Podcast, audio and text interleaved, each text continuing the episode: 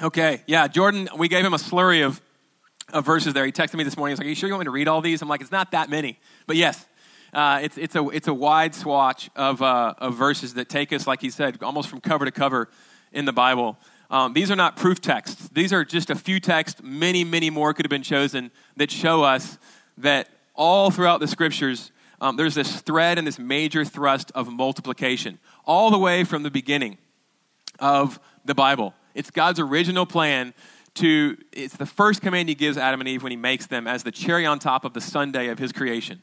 All right, it's all good. He makes us alone in his image, and then he gives them a command, and he says, Be fruitful and multiply. And that's what I'm preaching on this morning is multiplication. That's one of God's main charges to us as his people, and it has been since before Israel was even created. The first man and woman were called to multiply what? God's image, us, human beings throughout the earth, to fill the earth with God's image so that we might be co rulers with him over his good creation. We know that we went astray in Adam and Eve. They rebelled against God and his good word, and everything under their authority, all creation, cracked and fell along with him in that rebellion. We still feel big time the reverberations in our hearts and in the world around us that we live in. Just look at it. Just look at the headlines today. I haven't even looked at them yet. I guarantee you, you won't have to go far. Front, front page news is going to be some tragedy. Um, we still feel that today. But God's plan, He continued, and uh, it will prevail. And so in Genesis 12, we see He, as in a sense, kind of starts over, in a sense, with, Adam, with Abraham. And He says, I'm going to bless all the families of the earth through you. Um, and, we, and we see that call that was given to Adam it, again and again to Abraham and his children and his progeny to multiply and to fill the earth with the image of God so that all nations might know who God is. then we, as Jordan said, go to the New Testament. We go all the way from Genesis, that carries through all the way the Old Testament to, um, to Matthew, where our Lord comes and does what Adam couldn't do, what Abraham and his, and his children couldn't do, but pointed to. And he comes and he lives a life of perfect obedience to the Father as the second Adam, the second human, as it were. And he lives in our place, and he dies in our place, and he rises in our place. And then he gives this commission, and it's often called in Matthew 28 the Great Commission, but I refer to it as the Second Great Commission, because God's already given this, but we failed the first time. But Christ will not fail.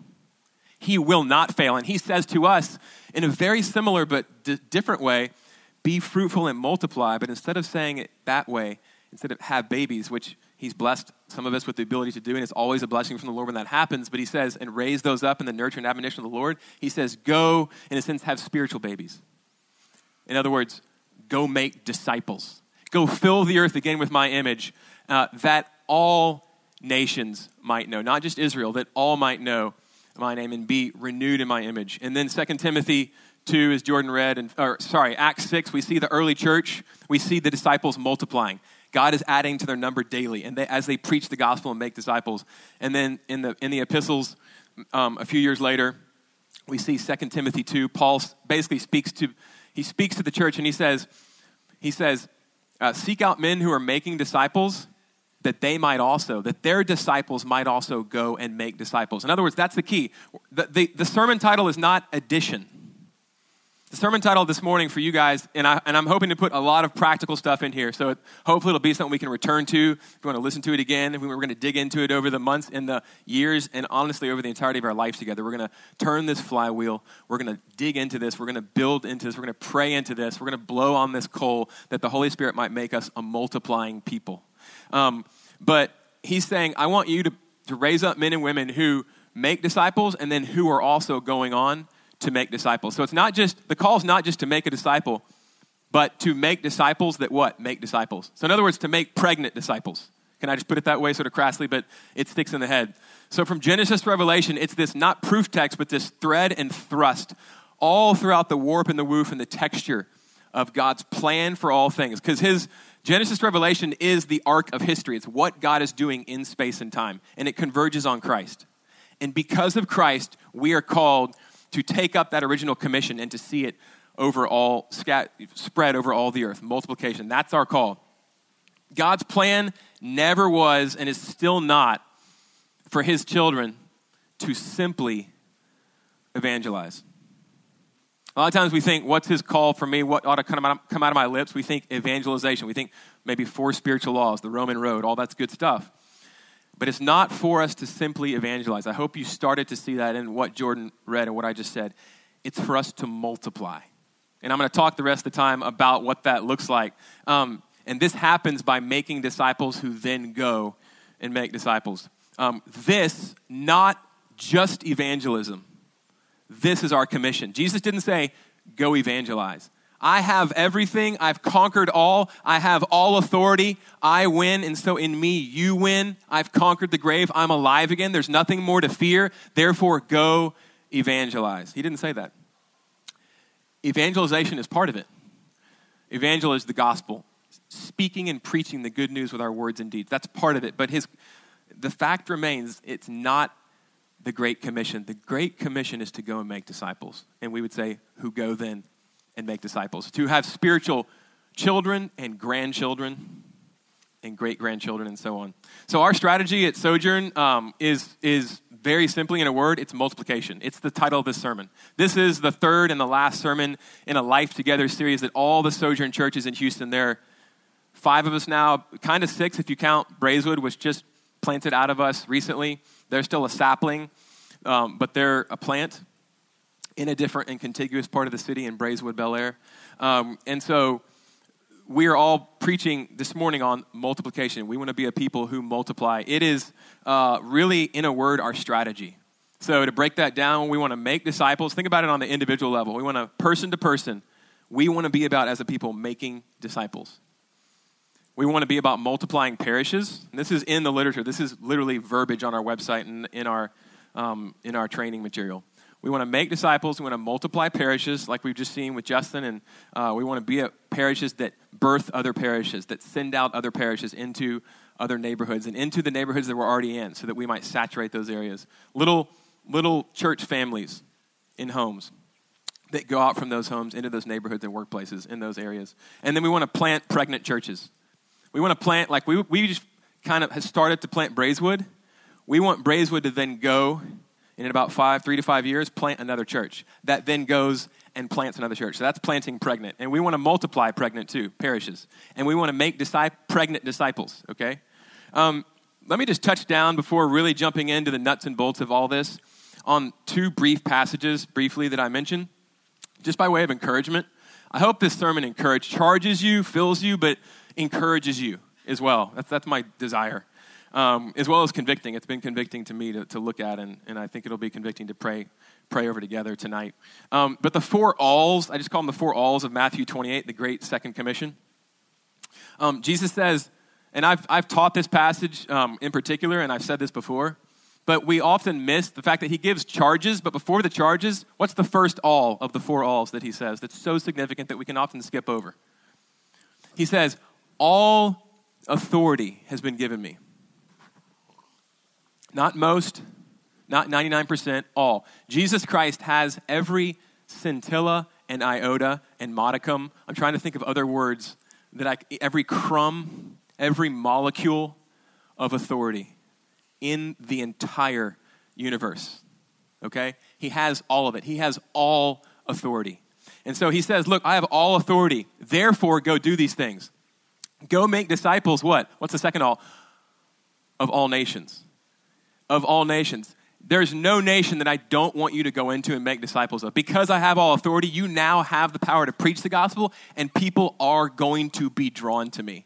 And again, as Jordan, as was implicit in what he said in his testimony, that's the Lord's work. Our work and our privilege is to preach the gospel and to go and make disciples, and that will happen as we share the gospel of Jesus Christ. Um, so go into all nations, and we have almost all nations. I mean, we're closing in on a lot of them here, just in this sort of three or five square mile area right here. Um, teaching them, the third all, to obey everything or all that I've commanded you. That's part of a huge part of what making disciples is. It's not just burping the four spiritual laws on somebody, knocking on a door. It's teaching them to be Christ followers in everything that we've been given, walking them through the whole scripture, all of life, walking with them. We're going to talk a lot more about that. And then the last all, not the least important Behold, I am with you. I have all authority, first one. Last one, behold, I am with you always. I'm never going to leave. You're not doing this alone. Remember, I'm the king. I have all authority. I rose from the dead. I'm reigning. You with me. I'm not leaving you. I'm sending you my spirit. And one day you will see me face to face. And one day you will give account to how did you obey this commission in charge to make disciples, not just to evangelize. So it's what we want to be all about. Um, and then 2 Timothy 2, again, just briefly, that, that second passage I wanted to touch down on after, after Matthew 28. Paul basically says, I want you to have spiritual children and spiritual grandchildren. Entrust the gospel to these men and women who will go and do the same. So we want to see that sort of replication and multiplication. Do we have, here's the question Do you have spiritual children? Do you have spiritual grandchildren? I want to be able to give us just a few tools today that will lead to more tools that we will work together on over the course of our lifetime, I pray, to, um, to help that happen more effectively.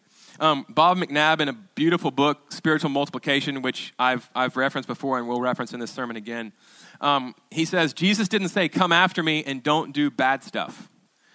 Cuss, do drugs, sleep around, whatever. We could think of a million other things. He said, Come after me and I will make you what? Fishers of men. This is it. This is our mission and our commission. Rather than asking, Are we growing? He says, Rather than asking, hey, are we growing? Is our number increasing? Can that not be the question? Can the question be, he said, we ought to be asking, are we and am I leading others to Christ and seeing others mature in Christ, that then lead others to Christ and see others mature in Christ? You see? Um, that's, that should be our metric right there. Are we reproducing people who are reproducing themselves, really reproducing little Christs? Not, not leading people to us, but leading people to Jesus and then seeing them do the same and, and teaching them to obey all that He's commanded, right? Am I leading others to Christ? One. Two, am I helping others mature in Christ? And three, am I maturing myself in Christ? In part by doing those first two things. Am I leading others and seeing others maturing in Christ? That's a huge part of our maturation and, and discipleship personally, is discipling other people. Okay, so vision, vision. What could this look like in our lifetime? I want to give you some huge numbers. I've if you've been here for, any, for a year plus, you've have heard part of this before, some of these numbers, but unless you have a photographic memory, you know, auditorily, this will be re- good review for some of us. Um, let me give you just a few from multiplying parishes, right? We started with one parish in 2015. Our goal was to get to six um, in uh, three years, so 2018 last year. We're still, we're just at seven now, so we're a little behind the curve, but a year four, which would be this year, we were looking at 10, so from six to 10 parishes. I think, honestly, we're about to multiply, God willing, another one out of our parish um, in January or early 2000, this next year, 2020. And I think we will see some more parishes multiply this year. Um, and so I think we'll be at 10 this, this coming year. We're looking at six, that's six parishes, um, uh, excuse me, in, in six years. So in 2021, um, we to look at 20 parishes, double every two years. That's what I'm doing. I'm I think we should double parishes about every two years. That's our goal. Um, in, in eight years from 2015, um, so that's 2023, we're looking at 40 parishes if we just double that. If, ev- if every parish is replicating, multiplying every two years, I think it's a reasonable goal. I'll be 44 years old, so that's 2023. We'll have, God willing, if we're multiplying, um, 40 parishes. Uh, let me give you a few more, just extrapolating from that. Um, when I'm 54, Here's the, here's the number. You just keep doubling every two years if parishes are, are multiplying every two years. 1,280 parishes when I'm 54. The numbers get, get big when you start turning that flywheel. That's why we're not talking addition. They start small, but if you stay faithful and keep doing it, we're not talking megachurch, guys. We're talking saturation. And you can start to see why. In, uh, in uh, 22 years from our inception, from 2015, I'll be 58 the number is 5,120 parishes. Plant churches, that's parishes. Those are small house churches. Plant churches. One, us, when we started, right? In five years, our goal was two churches, so it's been four years. And I think by next year, we'll have, God willing, in His grace, um, a, a, fully planted church in Braeswood. That's 2022. Um, and then um, in 10 years from 2015, we're looking at four, just doubling. So every five years, looking at um, multiplying out one church and then having those churches every five years multiply out. It's reasonable, okay? Um, let's say a church is about 100 people. Let's just say that. All right, so uh, in 15 years, I'll be uh, 51. We're looking at eight churches, not that impressive. All right. Um, when I'm 61 in 25 years from 2015, I'll be, I'll be 61, 32 churches. Still not that impressive, but kind of, oh, oh, okay. Um, we're starting to see some saturation. That's just Galleria, by the way. We're a family of churches. This is just Galleria numbers, all right? Um, and we're on pace with these things. In 35 years, when I'm 71, who knows if I'll still be up here? Uh, hopefully, I'll have passed on the, the baton to someone else, but I'll be 71 years old. Hopefully, the flywheel will still be turning. We're looking at 128 churches. Listen to this, though. In 45 years from now, this is a multi generational vision. Uh, 512 churches. 55 years from now, 2,048. 60 years from now, 4,096 churches. So it's like the mustard plant that Paul talked about, that Jesus talked about, but that Paul, our Paul, Paul Ramsey, who's in, the pastor of Sojourn Braeswood, talked about so helpfully a couple months ago. And I think Lauren Baker was in California, uh, in Colorado, and sent a picture about beware mustard plants because they're invasive. We think of it as a mustard tree. He said the kingdom of God is like a mustard plant, though, and it's invasive. It takes over. And he used the example of kudzu on the East Coast, on the mid Atlantic states. You drive up Georgia, South Carolina, North Carolina, Virginia. It, kudzu just takes over. And that's what the mustard plant does. And we can see with these numbers, that's what we want to see both with disciples, with multiplying parishes, and with planting churches that plant churches. So these numbers are big, but to get these numbers, we need to get small and stay small. Okay? To plant churches, we must multiply parishes. And to multiply parishes, friends, this is so basic, it's almost embarrassing to say, but we must make disciples and multiply disciples. Make disciples that make disciples. Um, that is, we can't just add disciples, we need to multiply them.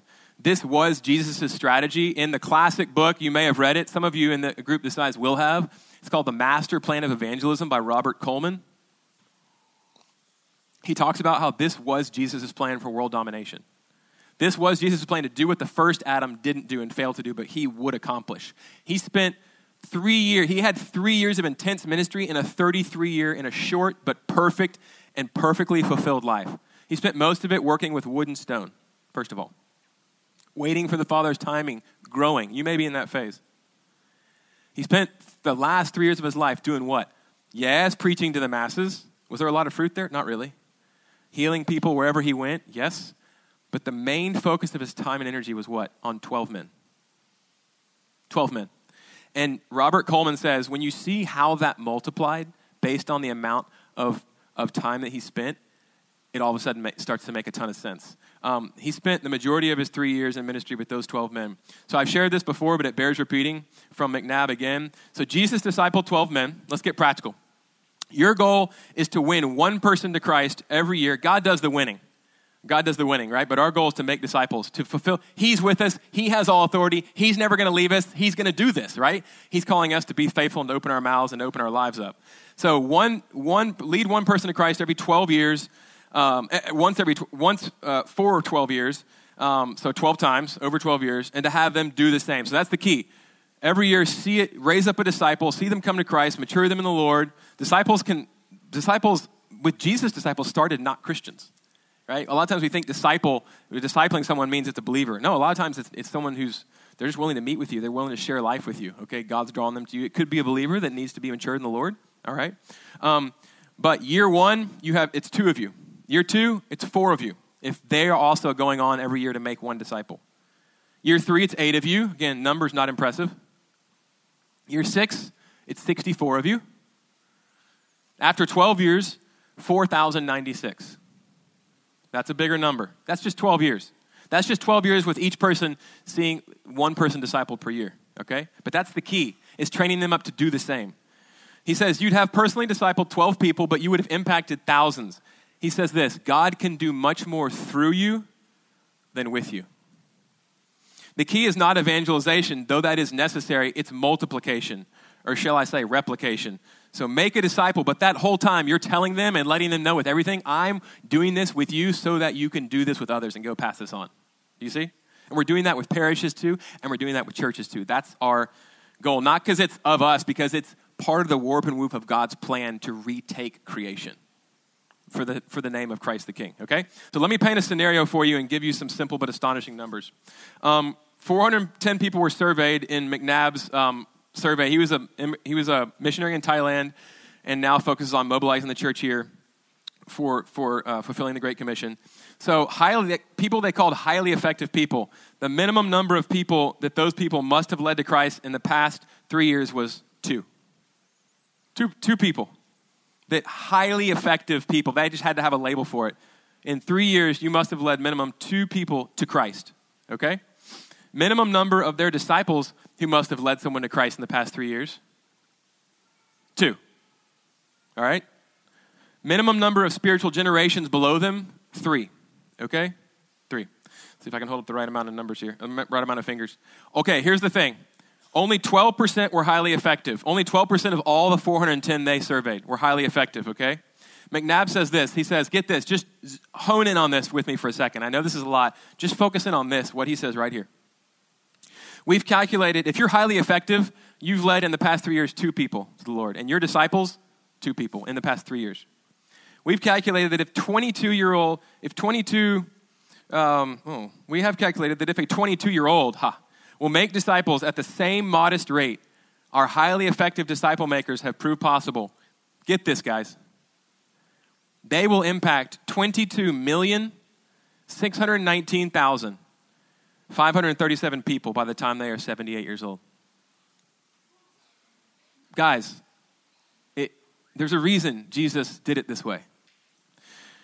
Many of the people we surveyed, he says, exceeded the minimum thresholds needed to be considered highly effective. They were leading more than two people per year on average, more than two people every three years, I should say, on average to the Lord.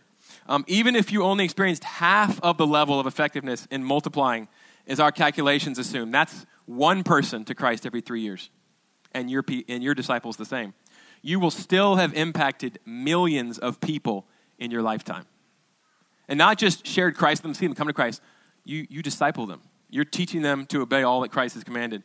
So let me give you, so let me transfer from, we've gone from big numbers, the vision, to, okay, how do we do this? We, we go small, we disciple, we spend time, we give our lives away, we train up for those to train up. But let me, let me just present some challenges and then move into the gospel, the beating heart of this and every message I pray that I, ever comes out of my mouth. Um, some challenges. Evangelism is a challenge. That's the first challenge I want to present to you. Okay, I've already kind of let the cat out of the bag a bit on what that might mean. That might sound kind of strange to you. Why would evangelism be a challenge to discipleship? Because a lot of times we think evangelism is discipleship. And a lot of times we think that the Great Commission is the commission and the command and the call to evangelize. No, evangelization is part of the larger process. Um, it's not just sharing the good news of the fact that God has made a way for us to know Him through no good of our own. In fact, in the face of our rebellion and sin and egregious evil and wickedness and dishonesty and lust and perverseness, and I could go on and on and on, just, ex, just excavating my own heart. In the face of all that, God has made a way for us to be at peace with Him, and more than that, to be adopted as favored sons and daughters into His beautiful family through the work and the person of Jesus Christ, His life, His death, His resurrection from the grave. He wins and through him, if we believe on him and not ourselves anymore, we win. And we get to share that with anyone and everyone, all nations who will listen. And that is a beautiful thing. That's why we're here. But that is part of, that's like step one in discipleship. He says, teach them to obey all that I've commanded you in Matthew 28. So evangelism is one challenge that we kind of have a misperception that that's what we've been called to do. No, we've been called to make disciples who make disciples. Second thing is a holy huddle mentality. Y'all, I know that's a cliche, but it's a cliche for a reason. We, in our flesh, have a tendency, I struggle with this daily. We want to keep our own. On a church wide scale, we want to get as big. As a pastor, my flesh says, let's, get, let's keep everyone here. I don't want to send out Paul and those resources. But then when I look at this and I look at the call and I look at how Christ laid his own life down, and that's where I'm going in a second, um, I say, oh, oh, wait a minute. No, Lord. No, you've called us to to raise up and send out, to raise up and send out, to raise up and send out on every level, personally, parish level, church level, and to train them to do the same. And when we look at the numbers, it's really encouraging. Um, we have language of when we see a parish multiply, or when, in my own heart, when when we send out the elders, I feel it here, and I see I hear it in some of in our parish a little bit jokingly, and I and I've heard it and I've heard it in our church, and I and I hear it in my own heart when we go and send out, and I've heard it from some of you when we go and send Paul out and those resources, and we're still a little sapling, four years old as it were, and we need we need I need I need people, I need dollars, I need gifts, I need you know I need all these. We hear we want to, we want to keep our own. That was, by the way, that was a what about Bob? The sort of a little bit. You can, some of you can. I need, I need, give me, give me, I need. Have you ever seen that? If you have not seen that movie, watch it. But we want to keep our own. We want to keep our own, but it's not ours. We are given resources to cultivate and to send out, and that's scat, cast your bread on the waters, that in many days it might return to you. That's just the economy of the kingdom is to raise up and to cast out. And that's how we sow the seed in every way with our money, with our time, with our talents, with our disciples, with our parishes, with our church, with, with the churches that God has blessed us with, okay? So we need not just a church mentality, but what? A kingdom mentality. The king has called us to see his glory spread out over the earth as the waters cover the sea. Okay, and this is one of the ways that happens. All right, G.K. Chesterton, um, he, he points out the, uh, the, that the symbol of um, much Far Eastern religion in his day, over 100 years ago, was the snake eating its tail.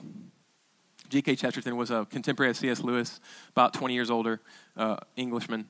And he talks about how, and that's just such an ingrown, it's an incurvatus, say, it's a curved in on yourself symbol. The snake eating its tail, it's a circle. Nothing can get out. It's self focused. Okay, it's self focused. If I focus on myself long enough, eventually I, I achieve nirvana. Okay, that's, a, a that's just a, an utter uh, caricature and simplification of one of the Far Eastern religions. But um, the cross, by contrast, and Paul mentioned this in a different context a few weeks ago, is out, it's radiating outward in every cardinal direction. It's the symbol of Christianity is God who came down and was so vulnerable with us that he was willing to be by his own plan and purpose using our evil and sin, creating a way for us through that evil and sin to know him and to be saved. On the cross, nailed to a cross like an insect pinned to a, a placard, with his hands outstretched and his legs pointed in every cardinal direction, saying, Come to me. And, and and my power through this death and my coming resurrection will be such that all nations, all nations will become mine once again because I have all authority. So, um, Christianity is utterly outward facing, it's utterly self giving. Um, another challenge is thinking that it's our job to convince people of the gospel. That's God's job. He just calls us to go and make disciples, saying, I have all authority and I'm going to be with you always, so go do this. We will, even when we, it looks like we're failing, we're winning. He's working. We're just called to be faithful. And it's the Holy Spirit who draws. We're called to scatter the seed. We can't make plants grow, only God does that. Um, another and final example of a challenge before getting to um, the next section here and then, and then wrapping up is that um, taking the name of Christ, this is a big one for us, guys, so tune in for a sec. Tune in until I'm finished. Another challenge for us is compromise. Taking the name of Christ, being called a Christian, but not doing what he says and not following him like he calls us to, and not becoming like him and not walking where he walks and not doing what he does and not saying what he says. Pastor Francis Chan, uh, also an author, imagines Jesus saying, Hey, would you guys mind identifying yourselves with me in some way? He's like he's going to his disciples and saying this Don't worry, I don't actually care if you do anything I do or change your lifestyle at all. I'm just looking for people who are willing to say they believe in me and call themselves Christians. Okay, we, we laugh because it's so the opposite of what Jesus said. What did Jesus say? Two words follow me. And what did, in by and large, what did his disciples do? They just left. They just left whatever it was, whether it was coins or fishing nets or their dad waiting to pass on the family biz, and just left him in the boat and went and followed him. There's no other call, in other words. There's no third way, but in America, we've convinced ourselves there is a third way that we can follow Christ and call ourselves that we can call ourselves Christians and put His name on us and be identified by Christ, but not follow Him. And that's absolutely not a category. There's only one type of Christian. Okay, that's it. Um, what we don't want to hear on the day of judgment is is uh, we, what we don't want to be saying is Lord, Lord. Um, um, I, I, did this, I did that. I'm, I'm a Christ follower, and for Him to say those terrible words, "Away from me, I never knew you." You didn't follow me. You, you didn't go and make disciples like I called you to, okay? Um, so, so it's a, it's it's a call to every Christian, not just to the elect, not just to the to the elect. We're all Christians are elect. We're called by God, but not just to the special uh, special ops, the elite corps. It's the call to all of us to follow Him and to make disciples. Um, I also want to say, and I hope this part is particularly encouraging. Discipleship's a team sport. We're so individualistic in America um, so write this down if it helps you to take notes. But discipleship is a team sport. We tend to think, when we think discipleship, we tend to think, okay, me, I need to win people to Christ. With the help of the Holy Spirit, yeah, but me. Mission me. No, but it's we who are called on mission. We are a family that Christ makes of disparate and different peoples from all over the planet with all sorts of backgrounds and stories. We are a family together on mission. Um, this is not on you. Christ will do it, but he'll do it through us, not just through you. I want you to hear that. Which is one of the reasons that we gather together on Sundays and throughout the week. We want to give you these structures um, to, to achieve the Great Commission. Um, it's hard for Americans and especially Houstonians with our with our can-do spirit and drive to hear this, but we need to hear it. So there's a book by a Navy SEAL, Jocko Willink, um, Extreme Ownership, uh, and one of the things he says in that book is he says individuals do not win wars, teams win wars, and that's one of the things they beat into the Navy SEALs literally. Um, Bob McNabb again and his company found the same in their research they found that uh, discipleship is not an individual endeavor, it's a team sport. And he gives a couple examples. He says they were over in Thailand, and he says there was one time where we had uh, a handful, a couple handfuls, maybe 10. Thai lost his geese, uh, didn't know who Jesus was. Into a fellowship, away for a weekend, into a fellowship of dozens and dozens, maybe hundreds of Christians, and they were just absorbed in that Christian community. And they, I think, to a man or a woman came to Christ. They all came to know the Lord. They were overwhelmed by the presence of something different. Then they did the opposite. A few months later, they invited. They had a some, They put something on for like a, a 200 Thai that were lost, and uh, it was they were great. The Christians were greatly outnumbered, and hardly anyone came to Christ. And the guy that was the connector for all the lost Thai came up and he said, "You didn't have nearly enough Christians here." You guys were super outnumbered. And so there was there's something about discipleship where when people are folded into an environment that's created as Christians are loving one another and loving them, it's the way that God made discipleship to happen. Um, so McNabb calls this a go strategy versus a go and bring strategy. And one of the things we want to do in neighborhood parishes and with our church body is to bring folks into the life, this family life that he's created where we're loving each other and loving them. Um, McNabb again, he says, individual laborers are not miniature bodies of Christ. When we study spiritual gifts, we quickly recognize that no believer has all the gifts. And because of this, we need each other. Um, he goes on to say, Jesus did not build individual disciples. He didn't meet Peter before work at the Capernaum Starbucks for a one on one meeting and then meet John for a fish sandwich at the local seafood restaurant. Instead, he worked hard to build his followers into a disciple making team. Jesus' goal was never to build individual disciples. He built a team and expected them to go build other disciple making teams called churches.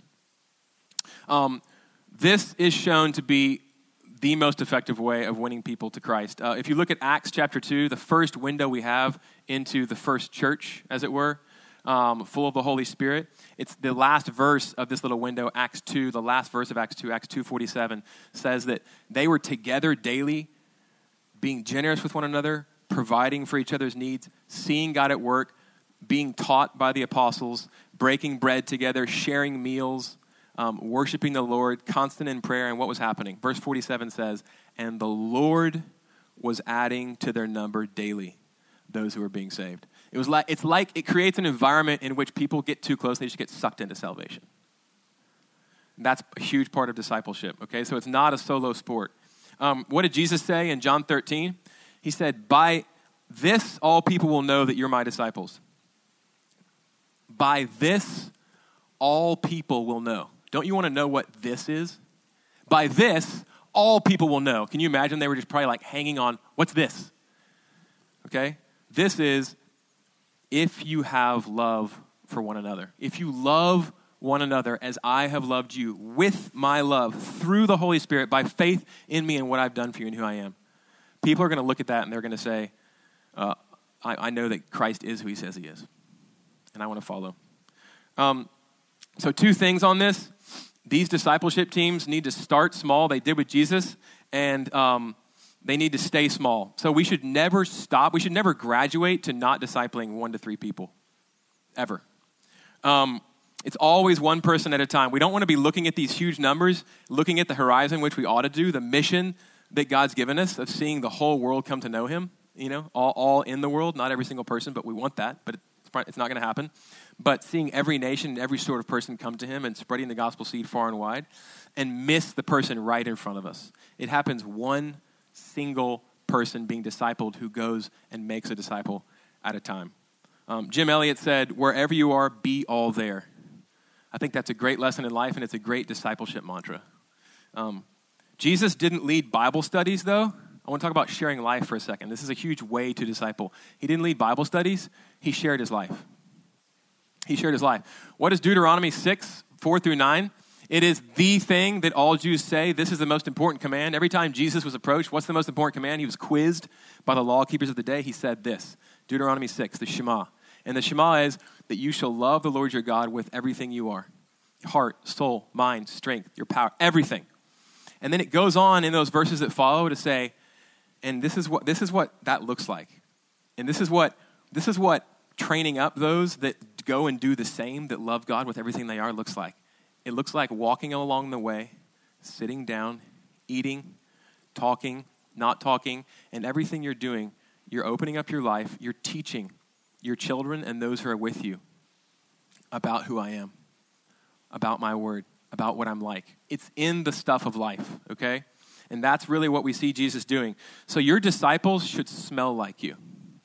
I'm talking about not less than a Bible study, I'm talking about more than a Bible study. Your disciples should smell like you. The Jews used to say that the disciples would have the dust of the rabbi on them because they'd be with him so close that the dust that he kicked up would be on them, covering them. So, a few, a few examples grocery store, in your home, meals, prayer, when you're walking, when you're driving, when you're going to the movies, when you're washing your car. Fernando is an amazing car washer. I'm just saying, I'm not giving him away because he helps me wash my car and it's beautiful, but we've washed cars together. Whatever you're doing, helping you move. Hey, Justin, if he asks you to help him move, I'm just saying it's a discipleship move. You might think he's just getting you, he needs a little help, but actually he's discipling you, okay?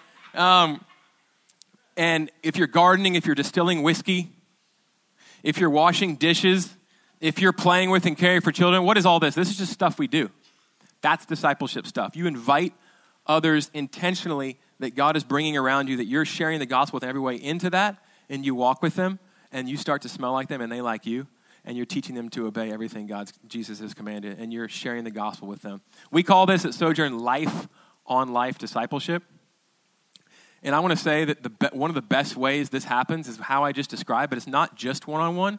It can happen really well in something we're going to start calling, some call them micro groups we're going to call them anchor groups. And some of you are already doing this, and some of you have heard me say this. But don't think of this as one more thing in addition to parish. Think of this as the parish family, and then ways to really, uh, within that, it doesn't have to just be folks in your parish, it could be unbelievers could, that God's brought into your life, it could be folks in other parishes.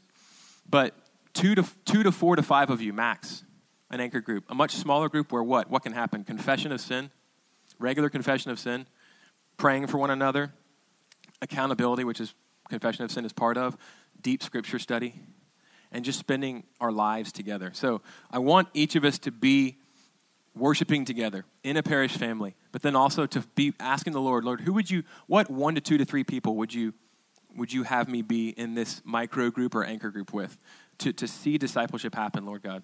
Um, so the gospel. The gospel, it, what drives all this? Is it just like get out and go multiply? Not at all. If you've heard that, then hear that no longer. The gospel is the engine that drives this multiplication. Think about just briefly, but so importantly, Christ. He's the reason for all this. He's what makes all this work. Think about Philippians 2, that sort of hymn that Paul puts into his letter in Philippians 2, where he says that Jesus Christ, he says, let the same mind be in you that's in Christ, where he left the riches of heaven he left them all and he came down here poor and gave his life away and was crucified on a cross. And because of that, he's been exalted to the highest place. Um, he was born poor, t- about 20 years of carpentry and stonemasonry, plying a trade. He spent three years with 12 men, more or less, giving his life away. Um, and then he went to the cross. And then he said, What? He said, When I am raised up, I will draw all men to myself. There's another all. He said this too Truly, truly, I say to you, unless the seed goes into the ground and dies, it remains alone. And our tendency, friends, my tendency, my strong tendency in my flesh, 100% of it, is to be a seed going into the ground and just holding on to all that I call mine. Not giving myself away, not seeing my life as not my own, but seeing my life as my own, seeing my time as my own, seeing my resources as my own. And if I do that, guess how fruitful that seed in the ground is going to be? I've still got my stuff, man. 0% fruitful. But if it opens up and dies in the ground, what comes out of it? What comes out of an acorn when it opens up? My kids said this the other day in wonder. That oak tree came from that acorn? Yeah, it had to die though. Isn't that amazing that all that DNA was already in there? And if we if we stay like this, and if we refuse to follow this call and really let the death of Christ work out in us through life and fruitfulness and through reproduction, we will just remain like a seed in the ground. Zero productivity, zero fruit. But if we open up and die and realize He has given us all this to give it away, just like He did, because He's done that for us, there is enough potential in one oak tree, and I said this before, but it's true, to reforest the entire planet. Think about how many acorns are in one oak tree. One acorn grows into an oak tree once it dies. And from that oak tree, thousands upon thousands. You ever been in the country and stepped on all the acorns that come from a huge oak tree? There are so too many to count. It's like grains of the That's just one. And from each of those acorns, there's a potential for an oak tree that produces thousands more. In one acorn, there's the potential to reforest the planet, but first it has to die. Um, and that's what dialing into this multiplication schema uh, really requires is for us to say that's what he's done for us and that his life in us that's what he's called us to do is to give what we see as ours away because it's not ours. So start with an anchor group and a parish family gather weekly for worship and prayer live like the christ carrier that you are um, gather prayerfully some disciples around you unsaved newly saved mature in christ who knows it could be a smattering um, that they might begin to smell like you, that you might share life together, and then after a year or two, and from the get go, you say, This is going to last this long, as long as God sees fit, but then eventually I want you guys to go and do likewise. And remember these numbers, and we can come back to them and we'll keep plowing into them in the future. And we'll provide more and more resources on our website together to our parish leaders, to our elder candidates, future elders. Um, remember that it doesn't look impressive at first, but it is God's plan for the recreation of all things. And it's happening, and we just want to be a part of it. Um, life on life. So follow me as I follow Christ, but especially let's follow Christ together. Um, let me let me close this.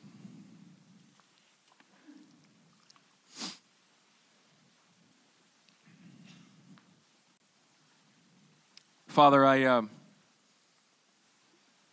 I thank you so much for laying your life down, uh, Jesus. Father, for sending us your own precious Son. Um, Father, you are a God. You are the God, the only God. And you are, what are you like? You're a God who gave us our lives. You made us.